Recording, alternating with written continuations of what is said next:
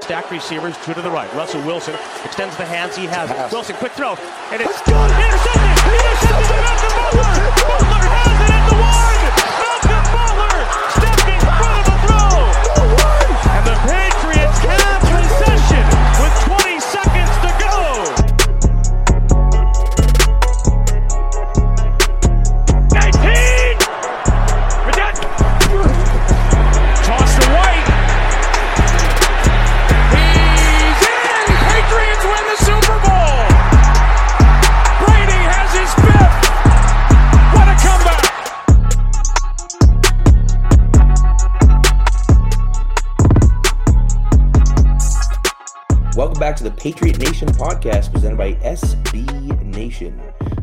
Pat Lane with my co-host Ryan Spagnoli. Ryan, how you doing, my friend?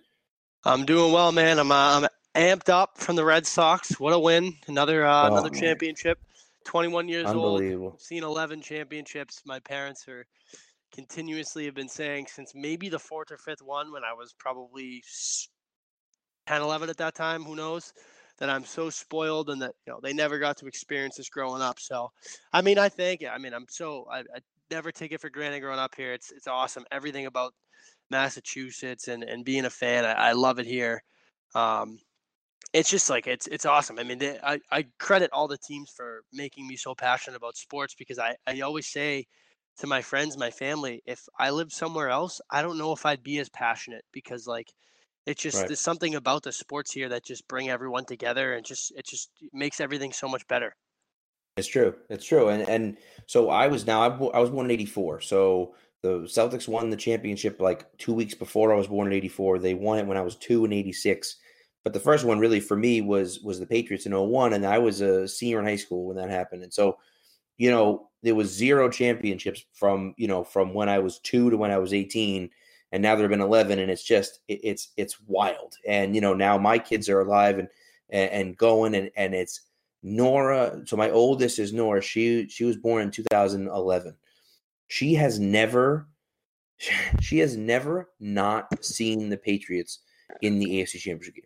Every That's year that she has been alive, the Patriots have been in the AFC Championship game, which is just like it's Good luck, absolutely Charm. ridiculous. And that's it's really crazy, right? I mean, it's like so it's every year they're in the AFC Championship game. And then, you know, she's seen the 2011 Red Sox and the, you know, 2000 um the 2014 Patriots and the uh I'm sorry, the 2011 Bruins, the 2013 Patri- uh, Red Sox, the 2014 Patriots, the 2016 Patriots, and now you know, and now this one with the Red Sox, and so it's like, you know, she's seven and she's seen five championships, and you're just like, you got to kidding me? It's just it's crazy, and so, you know, that's that's the craziest part, and to me, it's not just the 11 championships; it's the fact that there's been three years.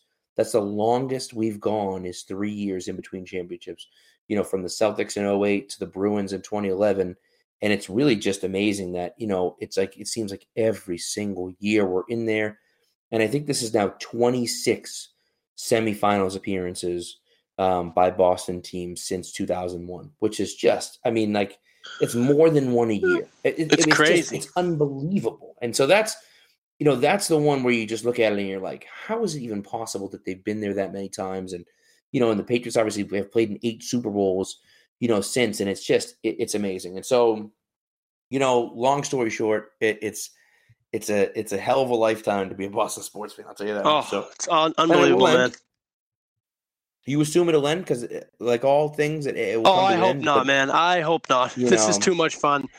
I mean, who Well, you knows? know, Th- These teams have set the precedent. I got a lot of New York fans, and like, you know, I always joke. I'm like, oh, I'm I'm gonna have a miserable, miserable like, you know, 30s on because there's no way they can keep this up. And they're like, you know, eh, no, you don't know that because these teams have just set such a precedent for themselves that like they need to win, you know. And if they rebuild, they rebuild fast, just like the Red Right. Sox did, just like the Celtics did, just like the Bruins did. You know, like Right. it's it's crazy. The Bruins are probably the least contending team, and their average age is like third youngest in the NHL or something crazy like that. Not to get off topic of the Patriots, but no, but I mean they're but yeah, definitely due. They're definitely due for one too. You know, like Right. eventually, hopefully, you yeah, know. But they haven't they haven't won in seven years. So I mean, you know, it's oh, Celtics Oh, it's have won in while. ten years. I mean, it's like you know. know, but it's just it, it's one of those things. And I think you know I, I was chatting with someone about it the other day who was a Cowboys fan, and I said, you know, my only hope is that the Patriots are never the Cowboys.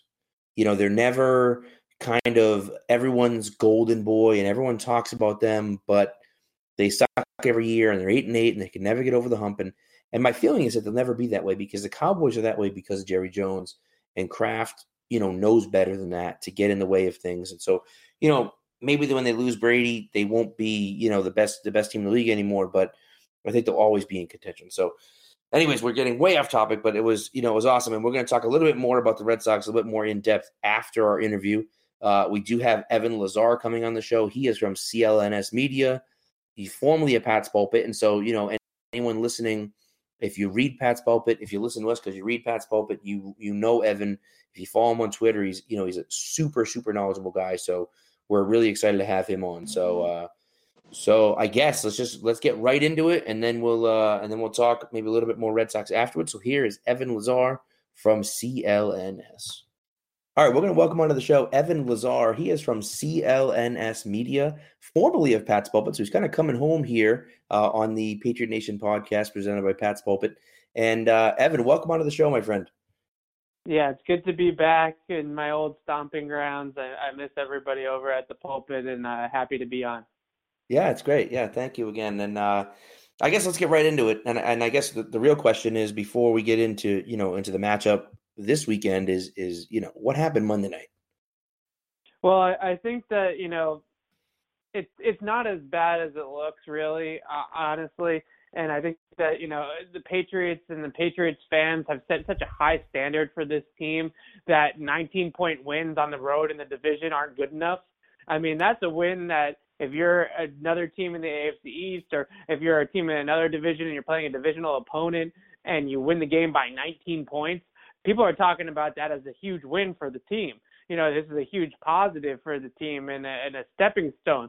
But unfortunately, when it's a team like the Buffalo Bills and Derek Anderson and some of the lack of weapons that they have on the offensive side of the ball, even though the defense wasn't the issue last week, a 19 point win and an ugly 19 point win, kind of a grinded out type game, isn't good enough. I really thought that on the offensive side of the ball, they moved the ball pretty well for the most part. They just stalled uh, late in drives and were forced to kick field goals. You turn some of those into touchdowns, and it's a whole different story. I mean, that those are you know they were one for five in what I like to call fringe red zone opportunities, which is when you get inside that like 30, 35 range, basically into field goal range. Into field goal range. And they were right, and they were one to five Eh, one for five in those situations. You add, you know, two or three more touchdowns onto there. That's eight to twelve more points, and all of a sudden they're up into the 30s, and it's 35 to six instead of 25 to six. It's just one of those situations where the offense played a really good defense, in my opinion, in the Bills that I was trying to hype up all last week, and Patriots fans just really weren't taking the bait because they saw the two and five record and they're like, it's the Bills, they suck, yada yada. Their defense is legit and that's a that's a legit crowd. And uh, on uh, Monday night, that was basically their Super Bowl uh, home game, prime time against right. the Patriots. Doesn't get any bigger than that in Buffalo, besides you know maybe the playoff game last year that was in Jacksonville. So it, it really, in terms of a home game, that's pretty much as big as it gets for the Bills over the last 20 years or so. No, that's a good point. That's a good point. And you know, one thing too about it is that the Patriots didn't really have a running back and their entire right side of their offensive line was missing for the majority of the game. Shaq Mason, you know, obviously started the game, but came out, I think, around halftime, right? So, you know, they were missing basically half of their offensive line and really without a running back. I know Patterson obviously played running back, but but really without a running back as well. So I think I know, was I think sorry to cut you off, uh, Pat, but I, I mean I was shocked to not see a lot of Kenyon Barner. Um, I thought going into the week, I mean obviously uh, I think it was CLNS Evan that tweeted out Ivan Fears, the running back coach, was kind of like caught off guard when people were asking about Patterson taking carries. I was, you know, I was a little shocked to see that. Obviously, they, they have some trick plays for him, but not straight up. You know, he was running through the through the holes and, and taking some draws like you know uh, like a traditional running back would. But I, I thought we'd see at least you know 14 to 15 carries from Barner to take the load off White in the passing game because you know we they can't run him through the tackles because it's not really his style of play. And I mean, they can't afford to lose him. Let's face it. Yeah, no, I was very surprised as well. that Barner didn't see the lion's share of the work and that they went the Cordarrelle Patterson route. I think that just kind of tells you uh, what exactly they think of Kenyon Barner right now. Obviously, not a player that they really trust quite yet to be handing the ball off to him a bunch of times in a game like that. But without that running game, what really ended up happening was the Patriots were just an obvious passing team. I mean, didn't end up going the direction, and Brady I think only threw it 40 or 41 times, so it wasn't like he threw it 65 times.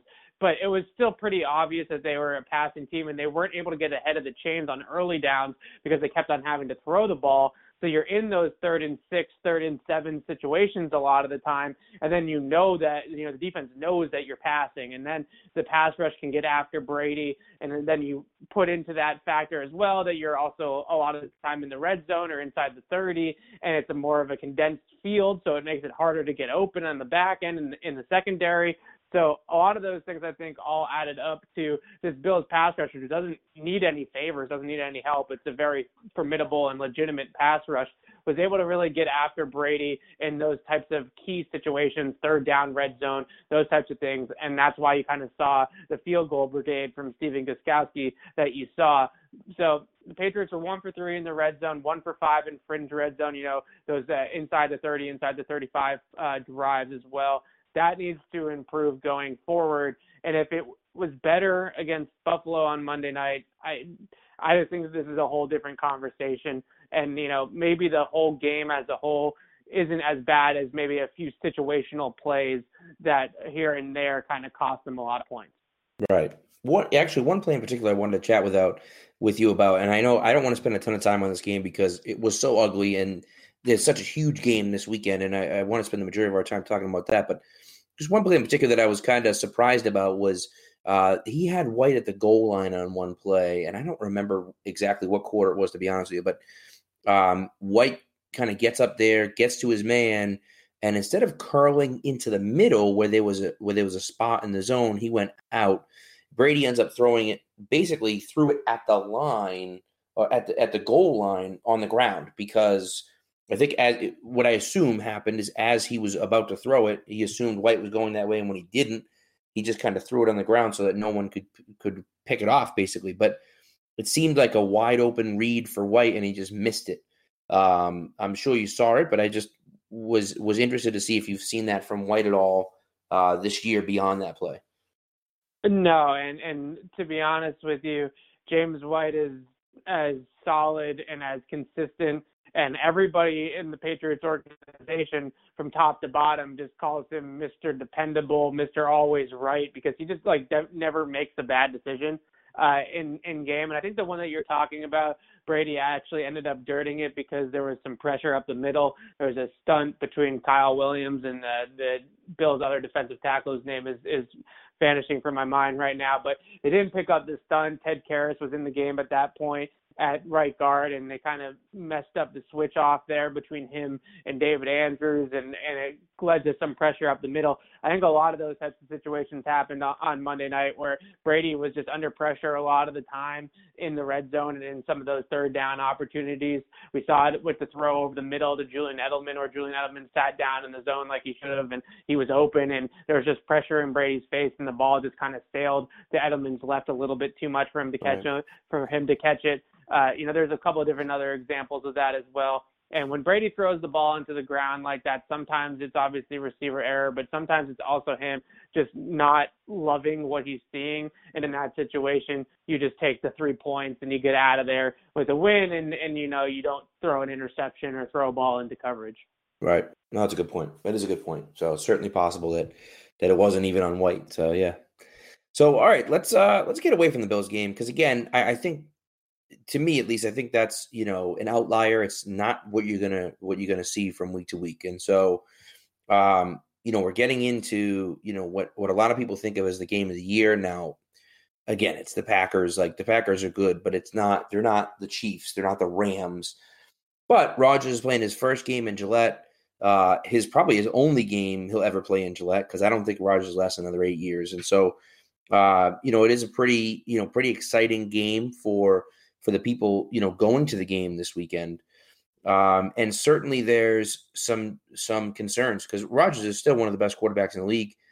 And I think there's more concern because they've had some difficulty keeping those running quarterbacks in the pocket. And maybe, you know, I don't want to steal too much of your thunder here, but maybe like Rodgers got hurt the first week, so maybe he's not as much of a running quarterback as he normally is, but he can still move with the ball. And, you know, guys like Clayborn who have been unable to hold that edge, you know, this could be a game where they get exposed. And, you know, if you give Rodgers extra time, you're in big trouble. So, um, you know, what do you see this weekend? And, and really, I guess, uh, you know, how do they stop this Green Bay offense?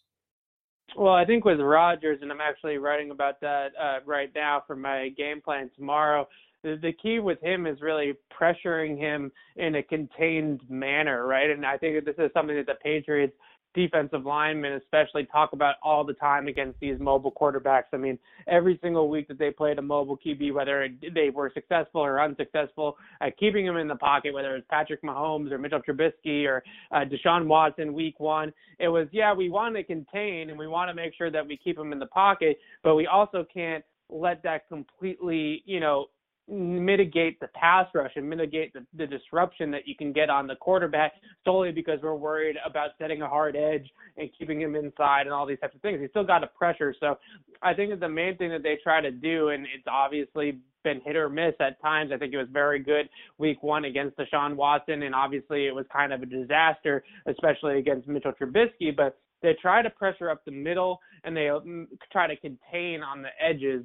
That's kind of been the MO and kind of also been what I've seen some other teams like the Rams and the Detroit Lions and some of the uh, teams that have beaten the Packers this season that they've been able to do is they've really been able to contain contain on the edge, uh, keep level on the edge, and not allow Rodgers to go backwards or find a gap going right to his left or right, and then kind of let the interior rushers get after the quarterback and make some upfield pass rush moves and do it that way. I think that if you can pressure Rodgers and the analytics, the stats back this up, his passer rating drops from about 116 while not under pressure to 56 while under pressure. And 56 is wow. 20th out of 28 qualified quarterbacks in the league right now under the qualified passer rating uh, calculator. So he is basically in my you know film study and, and in the analytics side of things from Pro Football Focus, a below average quarterback when under pressure, believe it or not. And that kind of separates, I think, in a lot of ways, the really elite quarterbacks from the not good quarterbacks. Now, obviously, Rodgers is an elite quarterback, but guys like Tom Brady, who is ninth in that statistic, Drew Brees, who's near the top of the league in that statistic, those guys are just fare a lot better in those types of situations when they're facing pressure than Aaron Rodgers has this season. So I think some of that's the need because he's used to being able to escape and elude rushers and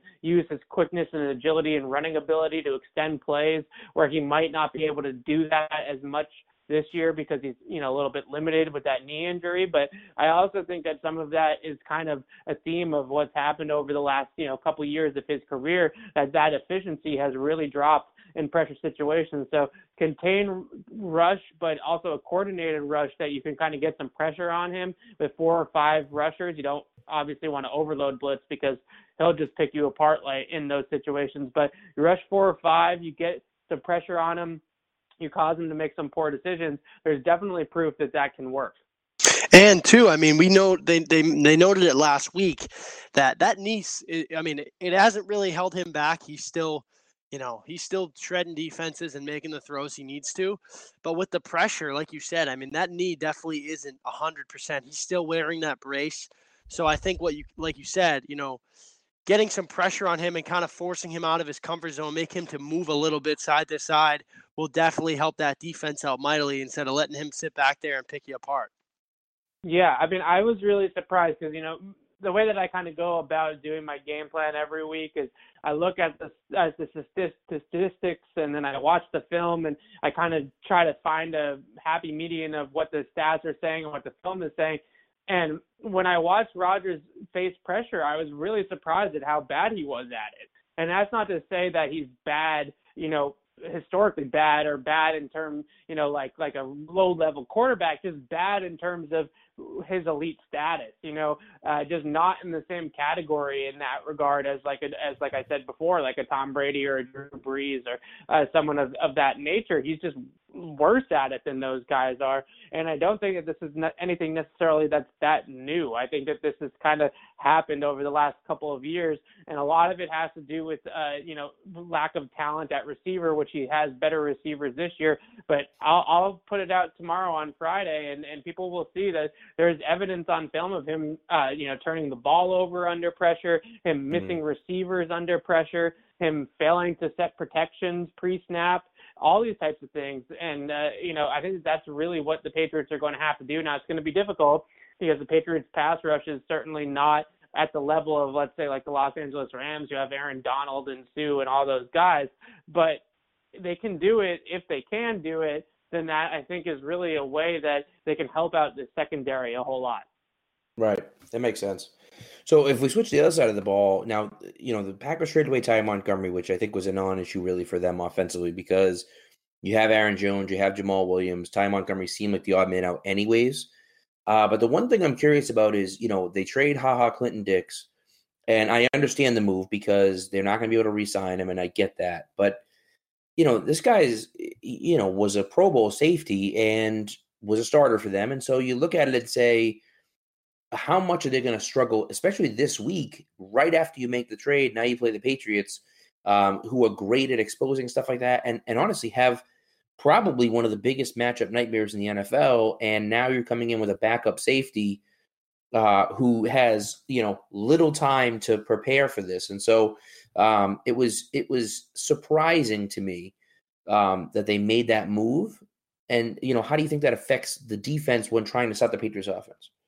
Well, I think that what we're seeing in Green Bay, and, and not that Ha Ha Clinton Dix was an old player, he's obviously still on his rookie deal, but I think that there's a little bit of a youth movement in general in that secondary. You have two rookie corners that are playing a ton of snaps, and Jaire Alexander, who everybody just loves, and Josh Jackson from Iowa, who's a nice ball hawking player that can play on the perimeter.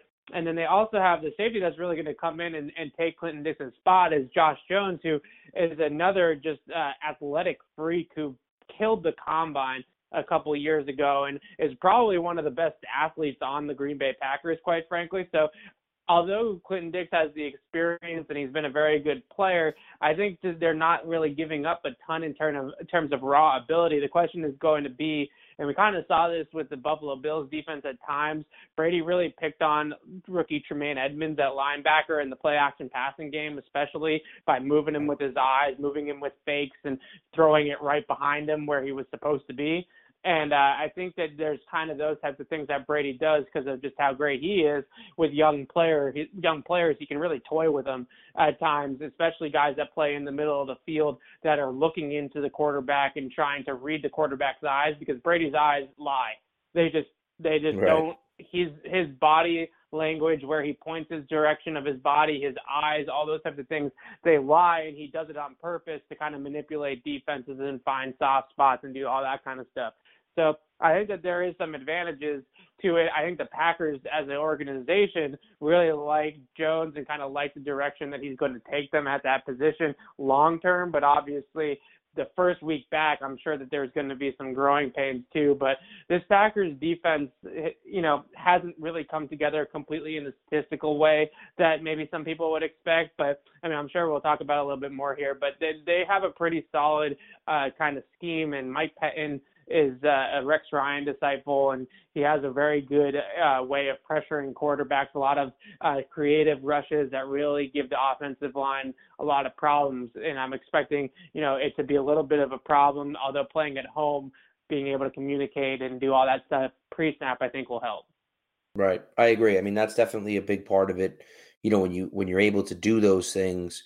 Uh, you know, and communicate before the snap and everything else, uh, that definitely can change things uh, offensively, at least when you're looking at that. You know, the communication is so important. And so, um, you know, obviously pressure, I, I think pressure has been, I wouldn't say a consistent problem, but certainly there's been some pressure allowed. Um, I know Mason this week had a rough week. Waddle had a rough week, uh, you know, in Buffalo. And, and so the question really becomes, you know, is Cannon going to play this week?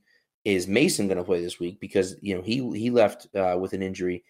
And can those guys, you know, and even on the left side, and I know Brown's been fantastic in, in pass coverage, but or pass protection, I should say. But even you know, even those guys, can they protect Brady to the point where you know you have to bring extra guys? Because I feel like as soon as you start blitzing Brady, you know if the offensive line can stop the four guys up front, if you start blitzing Brady, you're screwed. And so I think that you know that's really where the Patriots need to get to. And so I guess that that's the question is is can they do that? Now I think their their front seven as a whole is pretty good, but you know how good is their defensive line? I know their linebackers are pretty talented, but how good is that defensive line, and can they exploit that those matchups? Well, I think that the matchup that's going to be exploited is going to be that interior of the Patriots offensive line versus two of the best pass rushing interior defensive linemen in the league, and probably the best tandem besides maybe Suh and Donald is Kenny Clark and Mike Daniels for the Packers. And those two guys are just disruptive forces, very technically sound, but also have some athletic ability and some get off to them as well. Both big guys that can really move and really great pass rushers uh, for both of those guys. But really, with the scheme that Pettine runs, you know, he is very, very creative and very knowledgeable about bringing pressure and where to bring pressure and how to kind of attack some of the rules that the offensive line kind of you know uh, goes over in their pass protection schemes, and you kind of exploit those rules you know from the reverse, right? You know what they are, so you're able to exploit right. them by attacking them and making it difficult. One of the things that you know Pettine does is he does love to blitz. He blitzes about 37% of the time, which is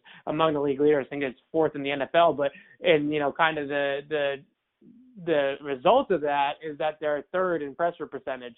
So they really do pressure the quarterback a lot. And one thing that they would love to do is they love to do what's called a mug front. We see the Patriots do this a lot too, where they line two players up over the A gap, uh, two linebackers usually, and they do all sorts of different things. Both of them come, one of them comes, they stunt, uh, they do all sorts of kind of stuff to get free rushers and free runners to the quarterback with those. But what it really does is it puts a lot of onus on the running back position to kind of make a read uh, sometimes even a dual read because they could be re- reading two different players and kind of help in pass protection against those blitzes.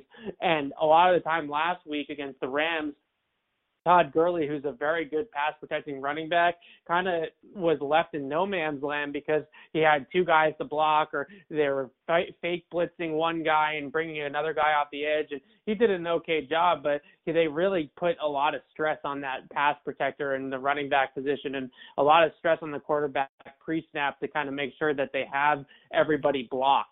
So the Patriots really this week, and I talked to Dante Scarnecchia, offensive line coach, about it when he was available with, to us yesterday uh, about this blitzing, you know, front and this aggressive Packers defense. And he says, you know, you just got to believe in the system. You know, you got to believe in the calls, believe in the system, believe in your blocking rules. And when Brady calls out the protection and sets the protection, everybody's got to be on the same page and everybody's got to be executing their blocks and believing in what, you know, uh, is happening out there. And I think that that's where they're kind of going to start with it and see where the game kind of goes. But that matchup of Ted Karras who's probably going to start for Shaq Mason on Sunday uh, against Daniels and Kenny Clark, is definitely one that favors the Packers pretty heavily. Right. Well, and then it and then it brings us into the running back question because you know, yeah, is Michel going like, to play? I mean, I've yeah. seen he has been practicing, obviously limited, but I mean, we've seen what he can do with that that offense. I mean, he's kind of kind of a low key X factor. I mean, when he gets going, it, it just makes Tom Brady and the and the offense so much better. Obviously, with the play action and kind of they have to respect him as a running back, and then you get that, you know, you get Michel running through the tackles, and and and then you factor in James White with the passing. I mean, we've seen how much he can really help Tom Brady, especially. Yeah, I mean, I've been kind of banging the Michel drum all season, and even when they drafted the guy, I would say that he's not even low key an X factor. I think he's high key an X factor.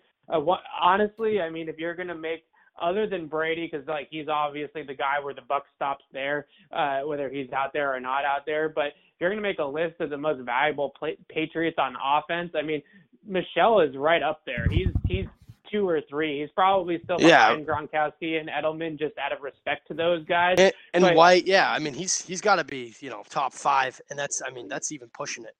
I'd agree with yeah, you there. Yeah, yeah, so he's he's a really key factor in this whole thing because what he allows them to do is run the football, obviously, and when you can run the football as effectively as he can and as effectively as they do when he's right, then it, all of a sudden it just makes the uh, defense on its heels all the time. And the Patriots can just run so many different things. They can do so many different things. It often forces the defense to load the box with seven or eight guys in the box to try to stop the run, and then that gets one-on-one matchups on the outside to Gordon and Edelman and Gronk. So uh, on Monday night, I keep saying this, but on Monday night against the Bills, they didn't have the running game, and the Bills really sat all over the coverage and, and were able to rush the passer and really, uh, you know, focus on stopping the pass and all 11 guys. So uh, Michel, it really brings that just similar to how what Dion Lewis brought to the team last year. He brings that kind of flexibility and the ability to run or pass on any given down when he's in the game, even if he's not and he hasn't been, you know, particularly great at catching the ball out of the backfield, obviously. And Ivan Fears, running back coach, even said, you know, he's behind in that regard. But even that, he's still athletic enough and still a, enough of a threat that if you don't cover him out of the backfield, then you're screwed. And he can also play, you know, pretty good uh, in uh, pass protection and blitz pickup right. as well. So he just at when he's on the field, as great as James White is, and I love James White as a player, and he's obviously having a dynamite season. Uh, when Michel is on the field, the Patriots are multi-dimensional offense. They can run, they can pass, they can do all sorts of different things and the defense really is left on its heels and we kind of saw that against Kansas City I think was kind of the the microcosm of that. That game just that offense I mean as bad as the Kansas City defense could be at times they were just an unstoppable force because they could just do whatever they wanted. They could run they could pass they could throw it inside they could throw it outside they could run inside they could run outside they could screen game they could do everything so uh, when you have all of that at your disposal, and Michel is kind of the the pivot player, right, of having that option. Right. Well, I got so I got two more questions for you. Just quickly, sure. I'm gonna put I'm gonna load them together.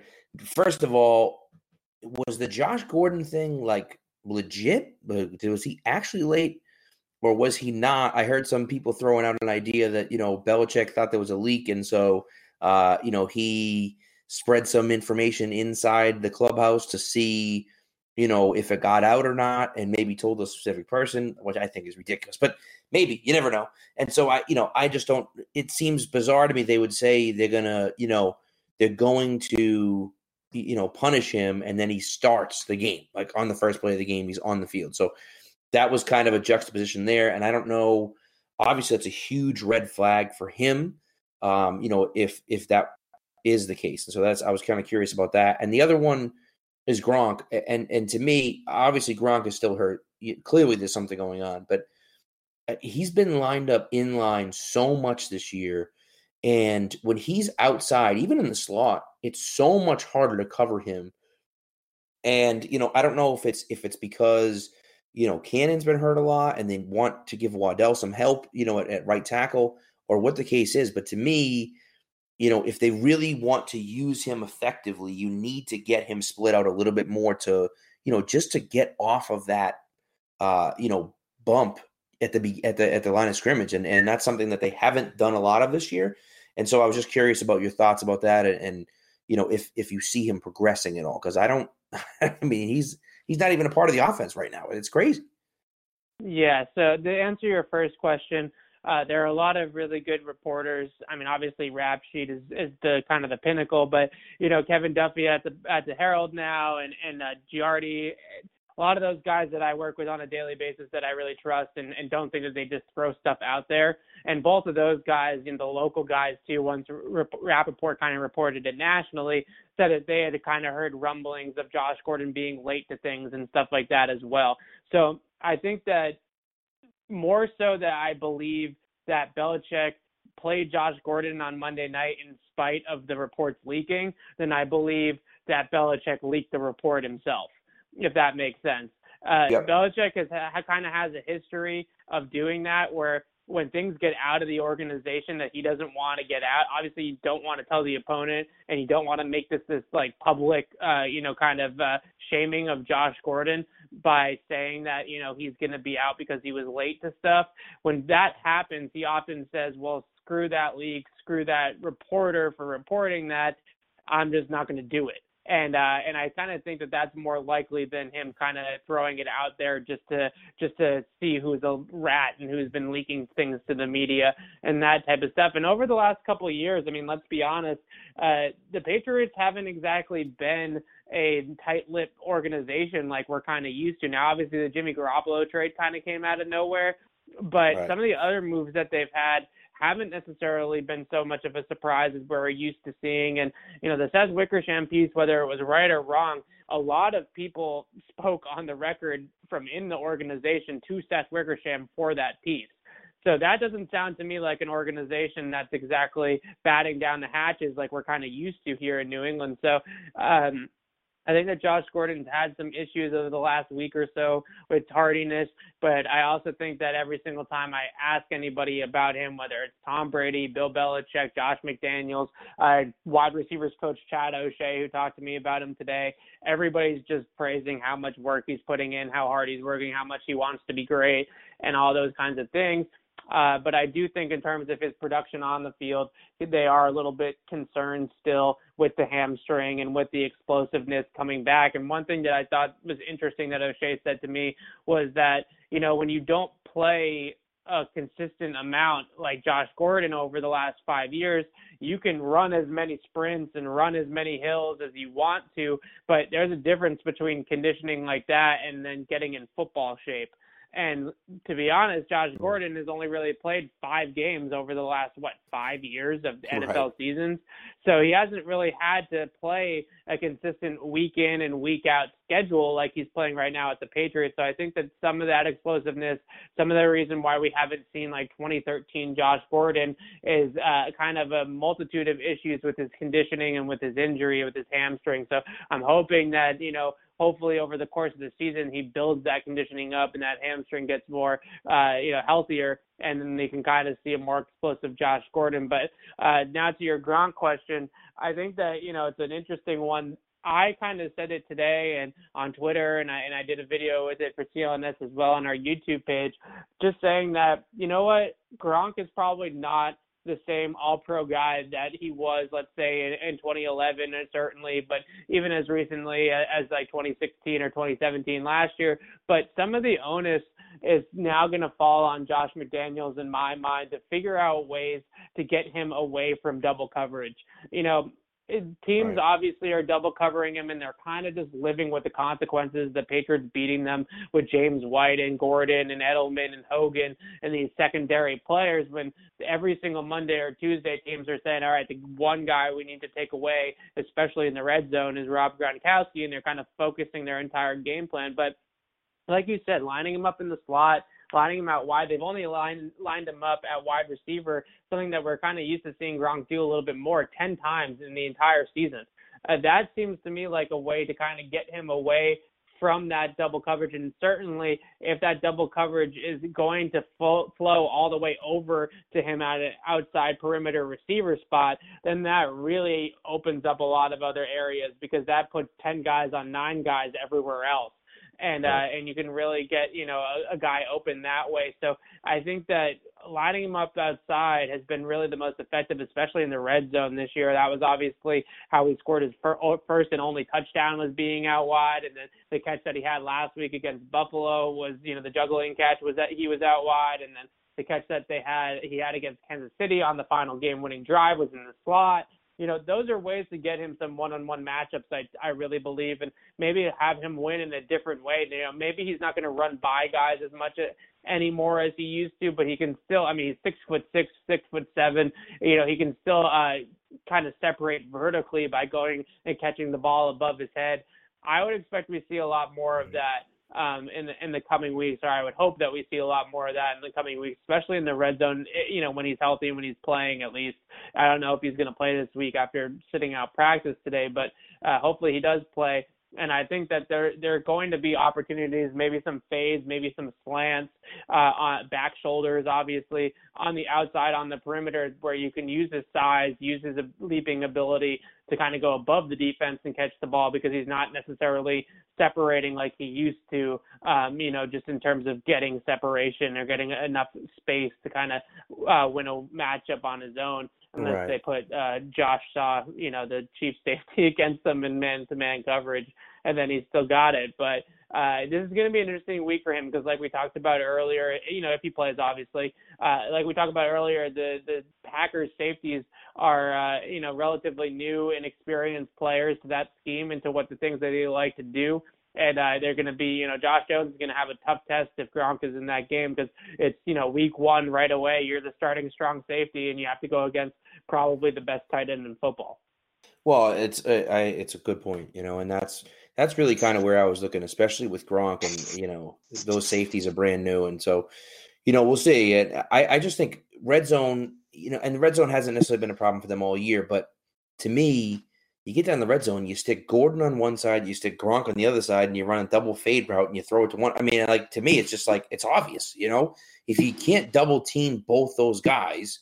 So whichever guy gets single coverage, you just throw it in the corner and see if they can get it. And if they can't, you put it in a spot where they're the only two that can catch it. And so they haven't done enough of that. I know Brady threw one of them, but didn't like the matchup that Gordon had. He just kind of threw it out of the back of the end zone. But you know, they just haven't done enough of that. And I think, you know, McDaniels is a is a very good offensive coordinator, but he falls in love with plays and he'll run on, you know, that he's he's got some things that I I, I mean, as any as any fan, you know, he's got some things that I that annoy me when he. But I think overall, you know, he's very good, and we'll see what happens. But um, yeah, I think the Gronk situation, we'll see what happens there. Hopefully, he does play this week. Like you said, he sat out this today, so.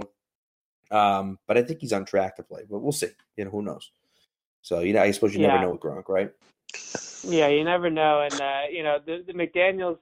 I understand McDaniel's gets a little too cute sometimes. I would say, and uh, and he gets a little too scheme heavy, and he doesn't necessarily rely as much on just you know we have some really good players uh, on the offensive side of the ball, and let's just use those guys and get them in matchups and win. But at the same time, I there are very few guys. I mean, I could probably count on one hand uh, not excluding the head coaches like Andy Right. Reid and, and Doug Pederson and McVay, but even including those guys, I mean, he's on the short list of just brilliant offensive minds in football. And, you know, when you call 75, 80 plays a game, not every single play is going to be perfect. And not Yeah, every course, single yeah. play is going to work. And um, you know, a lot of it is not necessarily even on the play caller. A lot of it is just poor execution by the players as well. So uh, you're not going to be perfect, but he's he's right and uh and you know is perfect more times than he's not. I would say. Right. That's a good point. So that's all I got. Specs, you got anything else? No, that's it, man. Evan, thank you very much for coming on the show, man. We really appreciate it, and uh, definitely some good chat. Um, about Yes, this game, this, this Plug week. I mean, yourself before we before you leave, my man. Sure. Yeah, and no problem. Uh, happy to come on uh, whenever you guys want me. But uh, go follow me on Twitter at ez lazar l a z a r. That's really the easiest way to find everything that I do uh, over at CLNS, whether it's podcasts or uh, you know articles, film reviews, features, all that kind of stuff. And uh, go follow our YouTube page as well uh, at Patriot CLNS YouTube page. Uh, we do all sorts of videos, stand-up videos uh, talking about all these kinds of things like we talked about today, matchups and Gronkowski's struggles and all that kind of good stuff. And th- those need you know some love too. So I'll shout those out as well. Yeah, and I think you know you do a really good job of you know breaking things down, and you you know have a lot of with a lot of clips and showing what's going on. So it's really uh you know it's really a great you know you do a great job on Twitter, and now you're now Thank you're you. there, of course. You know, I mean you you were just kind of writing before, and now you're there, a beat reporter, so you get the pictures from you know pictures and videos from you know from press conferences and stuff, and so. Uh, you know, if you're a Patriots fan, obviously you're listening to this, so you're a Patriots fan if you're not following Evan, like what the hell are you doing? So, you know, let's hope that everyone is, but if they're not, you know, absolutely shoot them a follow. So Thank Um, you, thank you. I appreciate that. yeah, absolutely. But that's it, man. And and uh, you know, thanks again for coming on and, and yeah, we'll have to do it again sometime. Sounds good. All right, so big thanks for uh, Evan to come uh, to Evan for coming onto the show. Super, super knowledgeable guy. And again, like I said, if you're not following him on Twitter, follow them on YouTube. Like you know, they're they're they do a really good job over there, and he's you know definitely one of the best. And so we appreciate him coming on.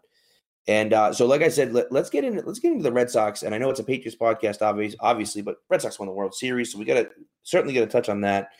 Um, it, it's maybe the most insane story ever because it is not hyperbole to say that David Price was the worst postseason starter in Major League Baseball history. Uh, he was bad in 10 straight starts.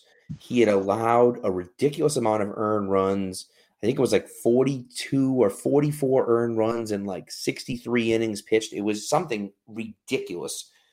And then all of a sudden, he goes up and he's thrown in the bullpen, you know, in in game 4 and he comes into game 5 and he just all of a sudden has it. And he lo- shuts them down in game 5 and pitches great in game 2 of the World Series and just throws an absolute gem in game 5 of the World Series and you know, probably could have been MVP if it wasn't for, you know, for Pearce in back to back nights, kind of, you know, being the the catalyst on offense.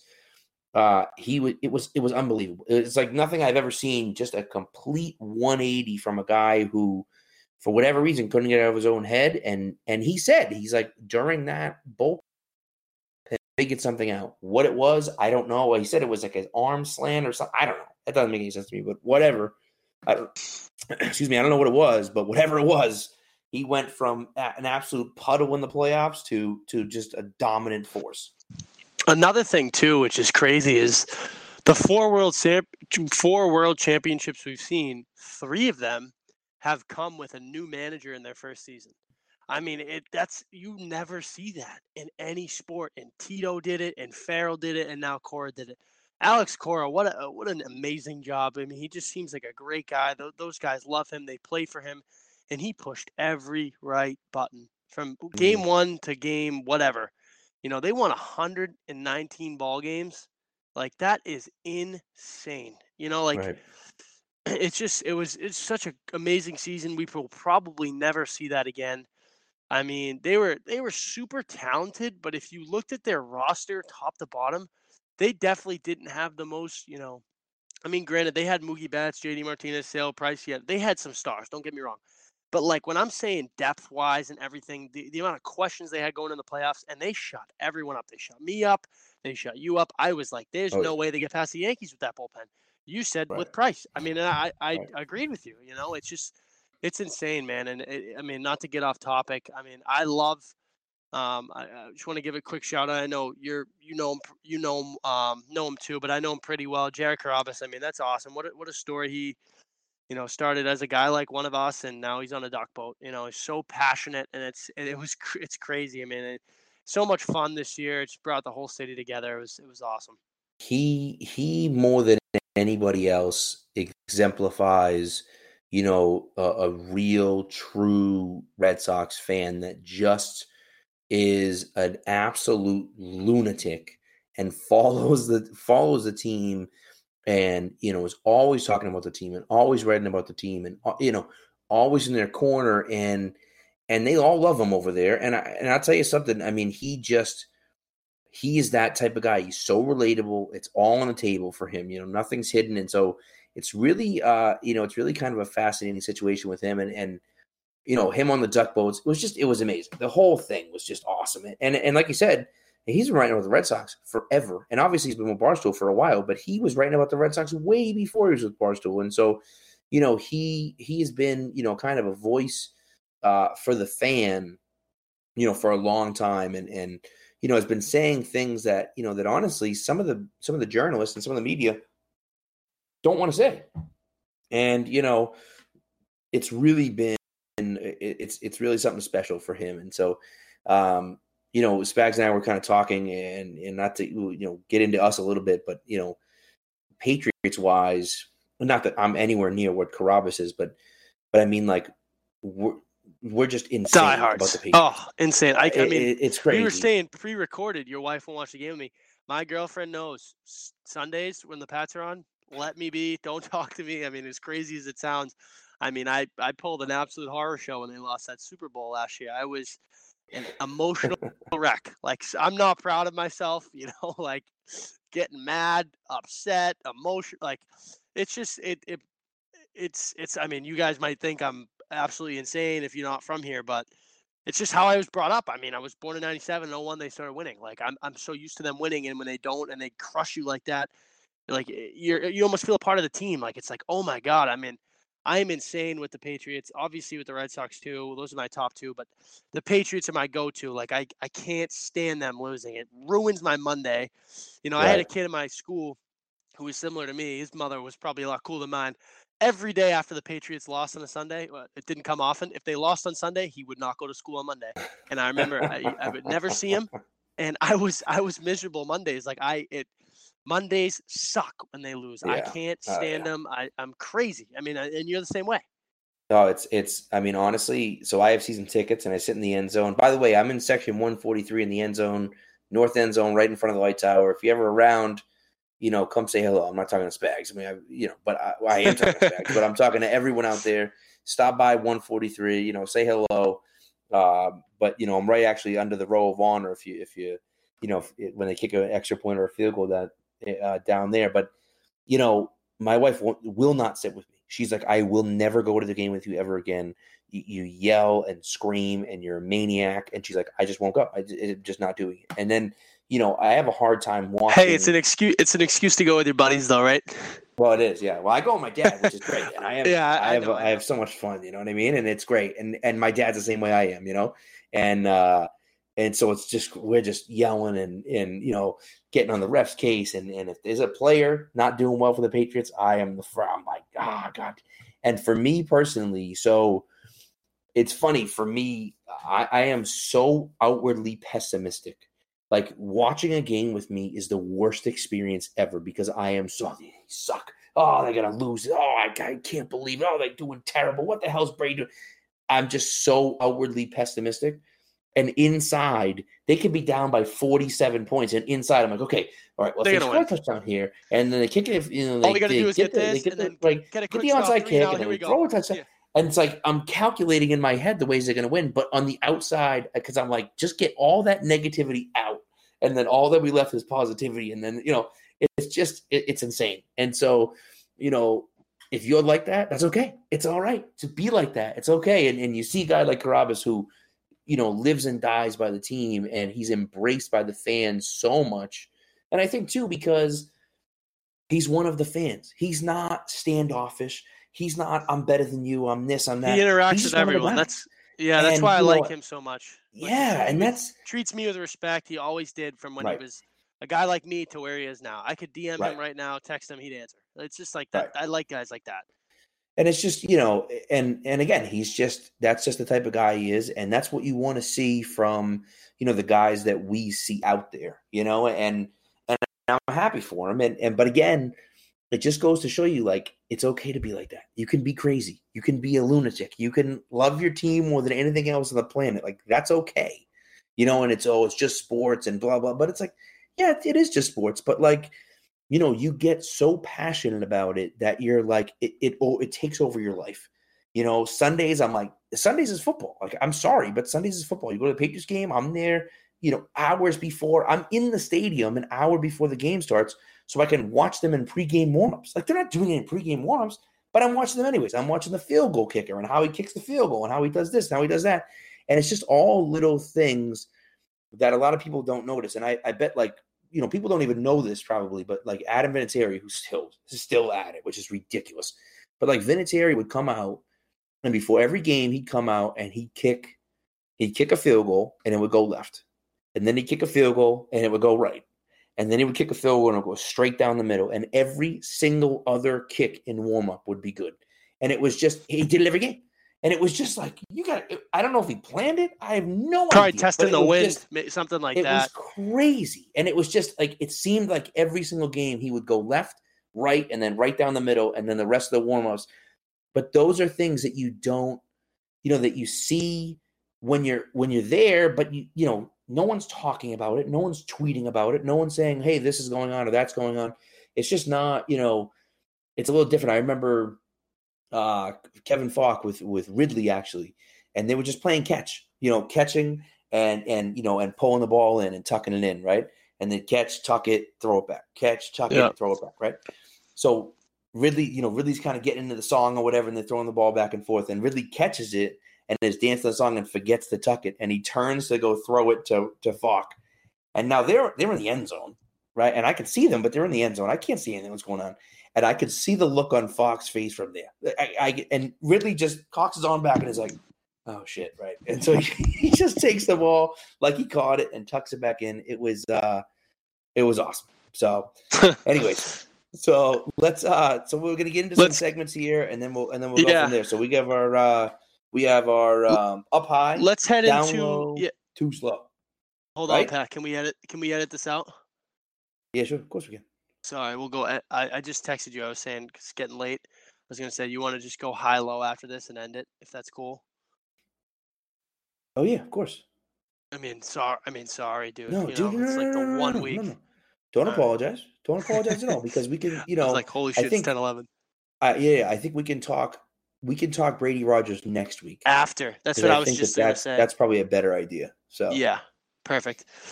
All right, I can All take right, this cool. from here if you want. Yeah, let's do it. All right. So to finish up our show, uh, Pat, obviously it's our weekly high, low, and too slow segment of the week. Pat, I'll let you give your guys, and we'll kind of go from there. I know we got uh, the same list, obviously, but Right. um, for up high, I'll start Devin McCourty. Great pick six there. Um, really solidified that win. Um, obviously, was, they were they were in the red zone there. It wasn't you know it wasn't crunch time. You know you weren't sweating it out, but it was like oh you know they can make it a game here. And honestly, he looked fast. I haven't Yeah. seen him run that fast in a Yeah. long time. He was flying. Devin McCourty. He sure was. Yeah. And he and he, He was. sure we were was. talking about him a few weeks ago about how he looked slow and out of shape. He didn't look slow there. He was No, flying. he did not. No, he did not. And and he actually mentioned that that he, you know, he's like, oh man, he's like, I, I don't, I don't know if I'm always that fast, but I looked fast. Um, a great job of disguising the coverage on the play. Totally fooled Anderson into thinking that that guy in the middle was going to be open, and you know he breaks on the ball, picks it off, and takes it down the sideline. And, and like you said, you know, flew past everybody. Uh, next on the list is Trey Flowers, and and I mean, what can you say about Trey Flowers? And and, and I guess uh, you know what I'm going to do. what can gonna- you say? Pay Trey Flowers. They Oh better pay him. They better pay him. Belichick, cough it up, please. We No, and, and they're gonna, eh, you know, and they're gonna because he's not he's not a Chandler Jones. He's not even a, a Jamie Collins. He's not a he's not a one guy. He does everything. He's on the field all three downs. He's great at stopping the run. He's great at rushing the passer. He he's disciplined. He is a phenomenal player, a freak athlete. You know, and he's not Seymour. He's obviously a different player than Seymour, but that's the closest comparison I can bring to you because Seymour was such a dominant defensive end. And obviously he played in the three four, so a little bit different. But like, you know, but the point is, is that he was so dominant and he was so good in the run game and so good in the pass game. And Flowers is just he's a freak. I mean, you know, it was was it last week with Tarik Cohen where he he hit the edge and Flowers chased him down and stopped him for like a two yard gain. It was like Tariq Flowers just got Tarik Cohen. He's in the behind. It was backfield. It, it feels like every play he's in the backfield. Yeah, yeah, and so he's he's a dominant player, and they, to me at least, I think they're going to pay him. So we'll see. Uh, and then the other guy on the list, I think, is you know you're probably going to pencil him in every week is Stephon Gilmore. He's been a uh, he's been a dominant force um, on the outside. We'll see what happens this week because he got a tough matchup with Davante Adams, but um, you know, but but we'll go from there. So, um, and then I guess next on the list is Cordarrelle Patterson. You know, Patterson, we get thrown. You know, he gets thrown in the backfield. And, you know, that to me is one of those things where Patterson, you know, kind of a jack of all trades. And they're like, hey, you're going to be running back this week. And he's like, okay, let's do it. And he looked pretty good back there. You know, I mean, obviously he's not a between tackles guy, but you give him a hole and you give him a lane. And I think Ivan Fears was talking about it the other day. He's like, he's so explosive with the ball in his hand. Like, just get him the ball somehow. And if that means you line him up, you know, six, six, seven yards deep, and, and he's the running back, great. And, what you know, whatever. So, um, you know, definitely uh, up high this week. And, and the last guy is Jonathan Jones. I like the way Jones is playing. Um, obviously, Rowe's now out for the year, so you know we'll see if Jones is going to play outside or inside. We were saying last um, week that he could solidify himself as that number two corner if he keeps it up. Right, He's- and now week he's after have the week, He's been consistent. It's all you can ask Right. for in a cornerback, especially a guy like him. Just be Exactly. consistent, make plays on the ball, and he's doing that. You know, Exactly. I, I, I'm huge on him. I think he's he's good. I mean, give him the opportunity. He's he, he makes plays. Right, hundred percent, hundred percent. So, um, so you got them, and then uh, for our down low, I guess I'm going to start with the right side of the line. Uh, Waddle and Shaq Mason. Uh, Waddle allowed six pressures, and Shaq Mason allowed four pressures.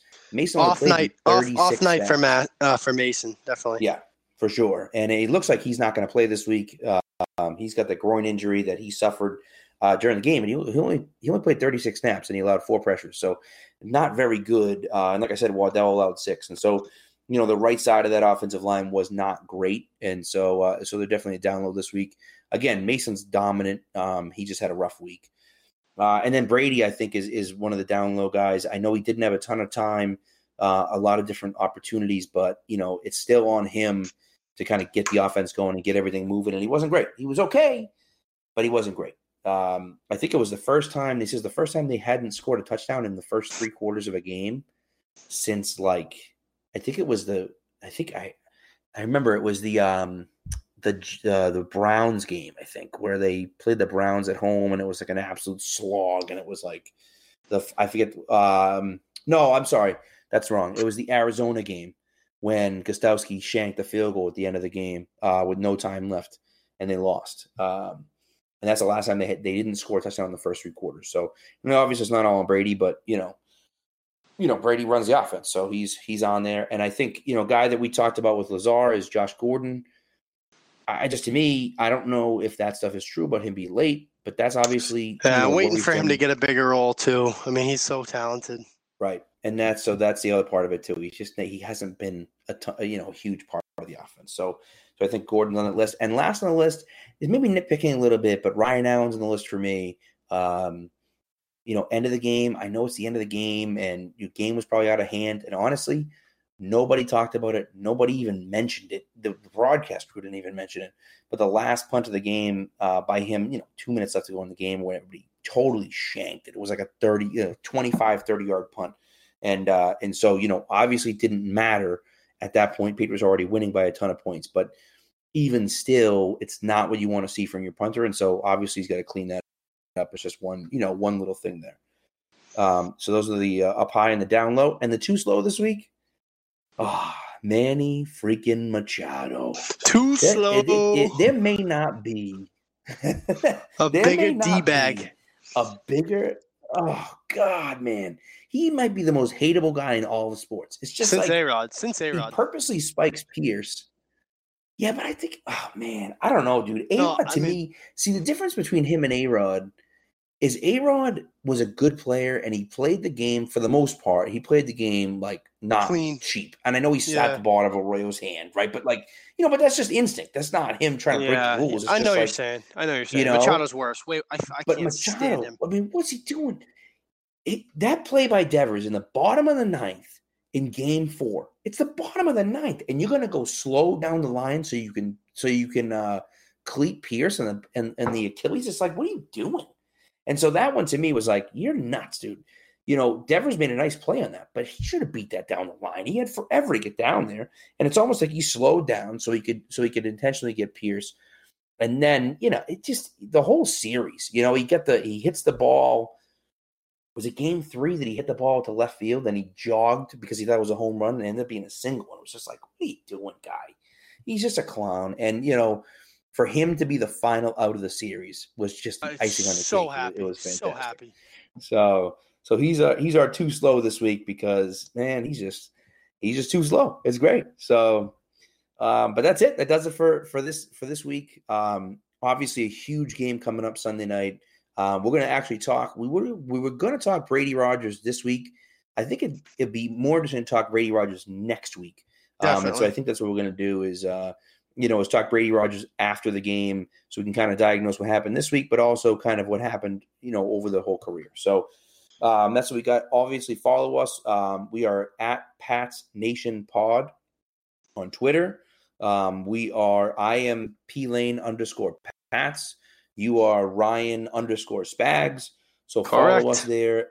You know, subscribe to the Pats Pulpit. And the best part about the Pats Pulpit feed is that you not only get our show, you also get the Pats Pulpit podcast, and that's hosted by Rich Hill as well. So, um, you know, definitely it's it's it's great because all you have to do is you subscribe to the Pats Pulpit Pod, and you get both of our shows, which is great. And so that's you know that to me is a bonus for you. So you're getting shows kind of uh, all week. So So that does it for us. And and uh, again, thanks for listening, and uh, we'll talk to you next week. See you guys.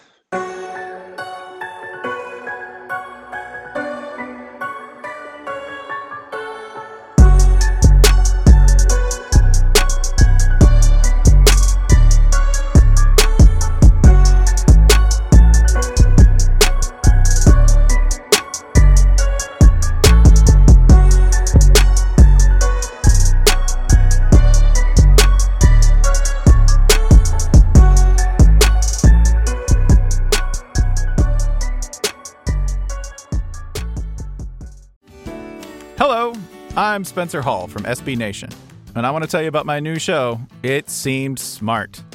It Seems Smart is a show about people doing things that, for some reason or another, seem smart at the time. Those things might include doing a little cocaine and driving a bike up a mountain. Or, I don't know, maybe racing 100 miles per hour across the country in the middle of the night with no one's permission. Or even stealing a bat from an umpire's room in a Major League Baseball park. Check it out, and if you like it, tell a friend. I'm Spencer Hall. Don't do anything smart.